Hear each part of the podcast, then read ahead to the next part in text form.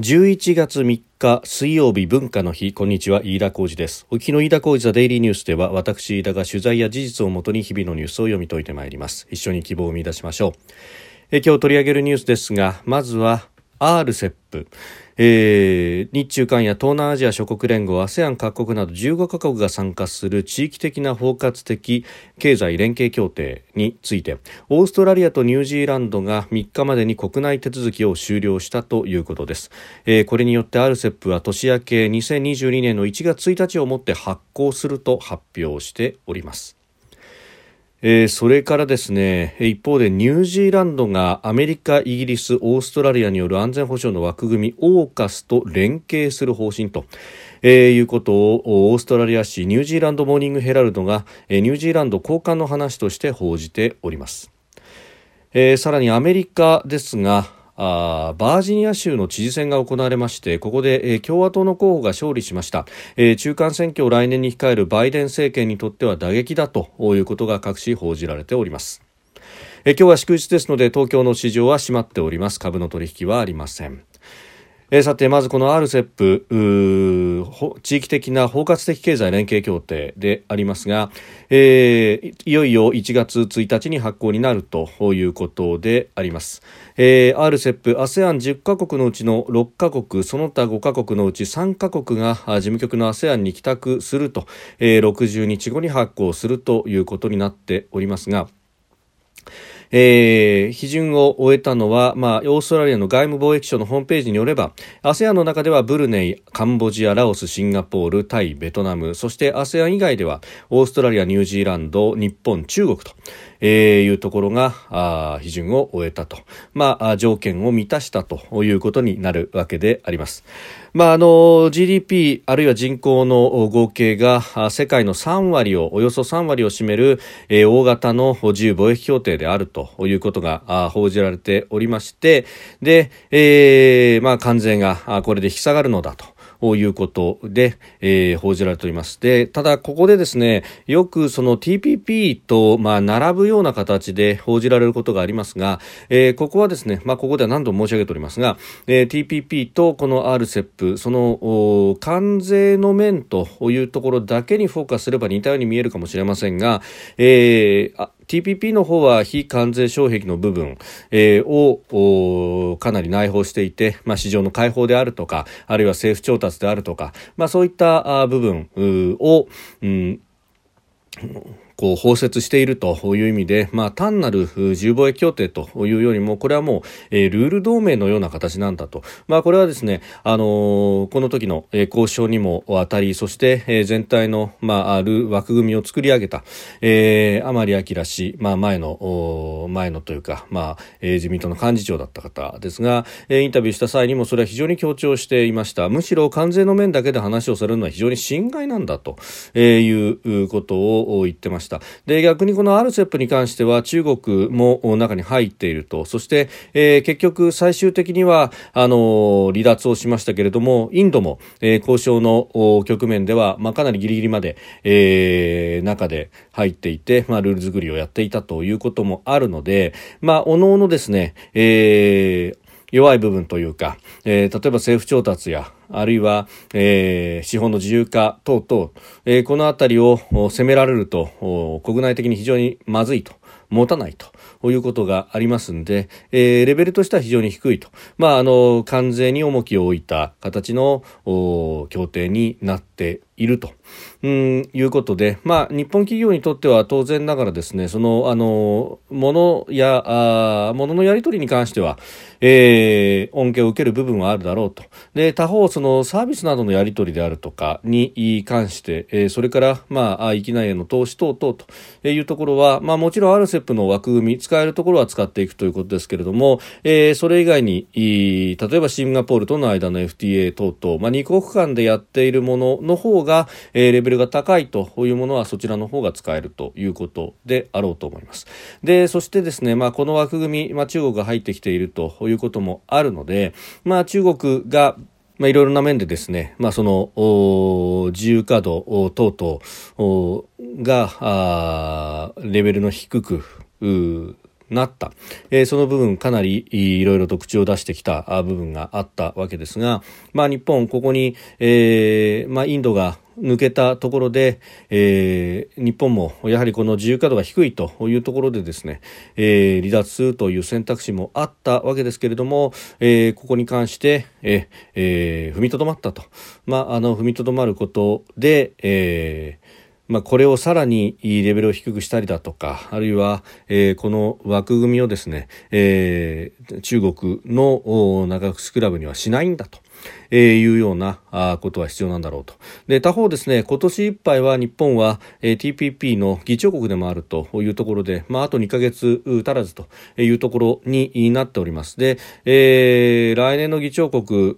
に、えー、確か来年の議長国はシンガポールだったと記憶しておりますが、えー、もう、あの、交渉等々すべて、まあ、丸投げをするというようなですね、えー、ことにならないようにあと2ヶ月真剣にやらなきゃならないと。あのイギリスは交渉を入るための交渉をしてますしまた中国や台湾も手を挙げていると。いう中でまずその一番最初に手を挙げたイギリスに関してきちっとですねこれを粛々と進めていくというところは必要だと思いますしまた台湾や中国に対しても一定の指針なりをですね、えー、議長国として出すことはできるだろうということを考えるとうんここでですね、まあ、あの今後の交渉等々も含めて、えー、来年度に持ち越したよねというような、まあ、すでにあのそういった声明を出してしまったということもありますけれどもただ汗をかくことはまだまだできるんだろうというふうに思うところです。で、えー、それとまあ、気を同じくするような形でですね、えー、イギリスはアメリカ、そしてオーストラリアの安全保障の枠組み、オーカスにニュージーランドが連携するというふうに、えー、その方針が明らかになっております。オーストラリアのシドニーモーニングヘラルドという新聞が、えー、ニュージーランド交換の話として報じております。えー、AI 人工知能であるとかサイバー防衛が軸となるというところです。まあ、このオーカスは明快に中国の抑制というものが、まあ、目的となっております。まあ、なんといってもですね、この三角の枠組みの中で、えー、原子力潜水艦の技術供与というところを、まあ、柱として、まあ、一番最初にそれをドンと出したということがありますんで、まあ、これは中国に対しての、えー、牽制、あるいは抑止という意図があるのはもう、丸分かりという感じになっておりますし、むしろそれを明らかにすることによって、えー、中国への抑止効果を高めるという向きがある。えー、何も隠す必要はないというところですが、まあ、これに対してニュージーランドが入ってくるというあたりがですね、少しニュージーランドがスタンスを変えてきたんじゃないかというふうにも見られるところであります。まあもともとニュージーランドはすでにまあ中国にかなり侵食されているということはまあこれは公然と言われているところでありますが、うんただ、あの、そうは言っても、まあ、ファイブアイズの一員であるというあたりで、えー、いよいよニュ、あのニュージーランドだってもバランスを取らざるを得ないぐらいに、えー、米中対立が深刻化し、えー、そして、まあ、安全保障面で、えー、中国が、あかなり、うん、圧力を強めているところでバランスを取らなければというふうに、えなってきたのかと、まあ、それだけ、えー、東アジア全体あるいはこのインド太平洋地域全体として、えー、緊張が高まっているということのこれも一つの調査なのかというところであります。で、まあ、原子力潜水艦に関してはあの1980年代からニュージーランドは非核政策を堅持しているということなので、まあ、この源泉が例えばあニュージージーランドの領域内に入るというのは、えー、これできないというふうに、まあ、アダン首相は、えー、指摘をしておりますが、えー、他方、それ以外の分野で、えー、サイバーなど、えー、関心を持つ領域の一つだと連携に意欲を示したということであります。でしかもこれがですね、まあ、交換の話として、えー、報じられておりますが、えーまあ、誰がというところですでにバイネームでですね、えー、アネット・キング中オーストラリア高等弁務官、まあ、大使に相当する方が、えー、話したということで、えー、出てますんで、まあ、このあの大使級の人が、えー、自分の名前を出してですね、まあ、答えているということ。そしてその分野としても具体的に量子コンピューターや AI 人工知能の技術分野、えー、さらにサイバー防衛というふうに明示していると。うんいうあたりで、まあ、これが大使の独断というよりは、えー、全体の方針として、えー、こういったことが示されたと、うん、いうことなんだろうと思います。まあ、ニュージーランドがですね、対中姿勢を修正しきれればいいのですが、というところで、留保はつくものの、価値観を同じくする国々でという意味では、まあ、朗報とも言えるし、えー、そして、えー、緊張が高まっていることの調査でもあるというニュースであります。でさらにですね、えーまあ、アメリカが今後どうなっていくのかというところで、えー、バージニアの州知事選が行われました、えー、これ中間選挙の前哨戦というふうに言われていて、えー、民主共和両党ともにかなり力を入れて、えー、著名な人たちを送り込んでということを特に、まあ、民主党はバイデン大統領等々、えー、それからハリス副大統領やオバマ元大統領が、えー、民主党の候補マコーリフ氏の演説応援演説に駆けつけたと、まあ、このバージニアというところワシントン DC からもさほど遠くないということもあります。アメリカの、えー、東海岸に、位置するところであります、えー、州都はリッチモンドそして人口はおよそ850万人というところで、まあ、伝統的にここは共和党の地盤ではありましたが、まあ、その DC に近いということもあって、リベラルな有権者も今どんどん増加していると。で、えー、2008年の大統領選挙ではバラック・オバマ氏が民主党の候補者として44年ぶりにここを取ったと。で、前回の2016年の大統領選挙でも、えー、民主党クリントン氏が5ポイント差で勝利、そして、えー、2020年の大統領選挙でもバイデン氏が、えー、およそ50万票のですね、えー、あごめんなさいおよそ40 45万票の、えー、差をつけて、えー、勝っていたというところなんですが、えー、今回はですねヤンキン氏が51%の得票率で、えー、民主党候補のテリー・マコーリフ氏は48.3%ということで、えー、共和党が取ったということになりました。で、あのー、もともとですね、これ、まあ、大統領選でも10ポイント差をつけてバイデン氏が勝った上に今回も民主党側が、えー、夏頃までは安定的にリードしていたということなんですが、まあ、その後、まあ、この民主党政権の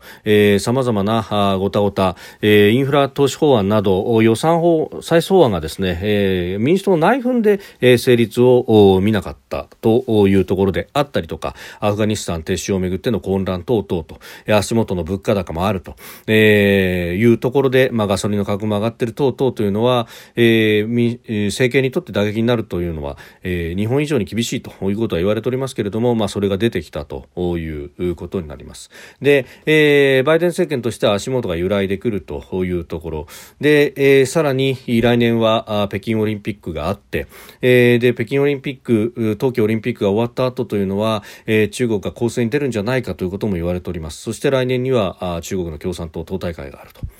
えー、いう中でですねこれバイデン政権の足元が揺らぐというか、えー、むしろ、まあ、アメリカ全体として、えー、内政の季節、えー、中間選挙を前にしてを迎える中でですね、えー、アメリカの意思決定であるとかあるいは抑止というものが、えー、揺らぐことはもちろんない、えー、民主共和両方とも中国に対しては厳しい立場態度というものは、えー、変わらずに見せておりますので、えー、ただただ、えー、内向きにアメリカがなるという中で、えー、初動が遅れたりなんかするということになると非常にまずいと、えー、あるいはそういう兆候が見られるというようなことが中国に対して誤ったメッセージを送らないとも限らないと、えー、折しもですね、えー、日本の周りを中ロの艦隊が半周し北朝鮮はあミサイルを選挙の、えー、総選挙の告示日に撃ち公示日に撃ってくると。いうような、えー、ことがあった。そんな中で、えー、台湾では蔡英文総統が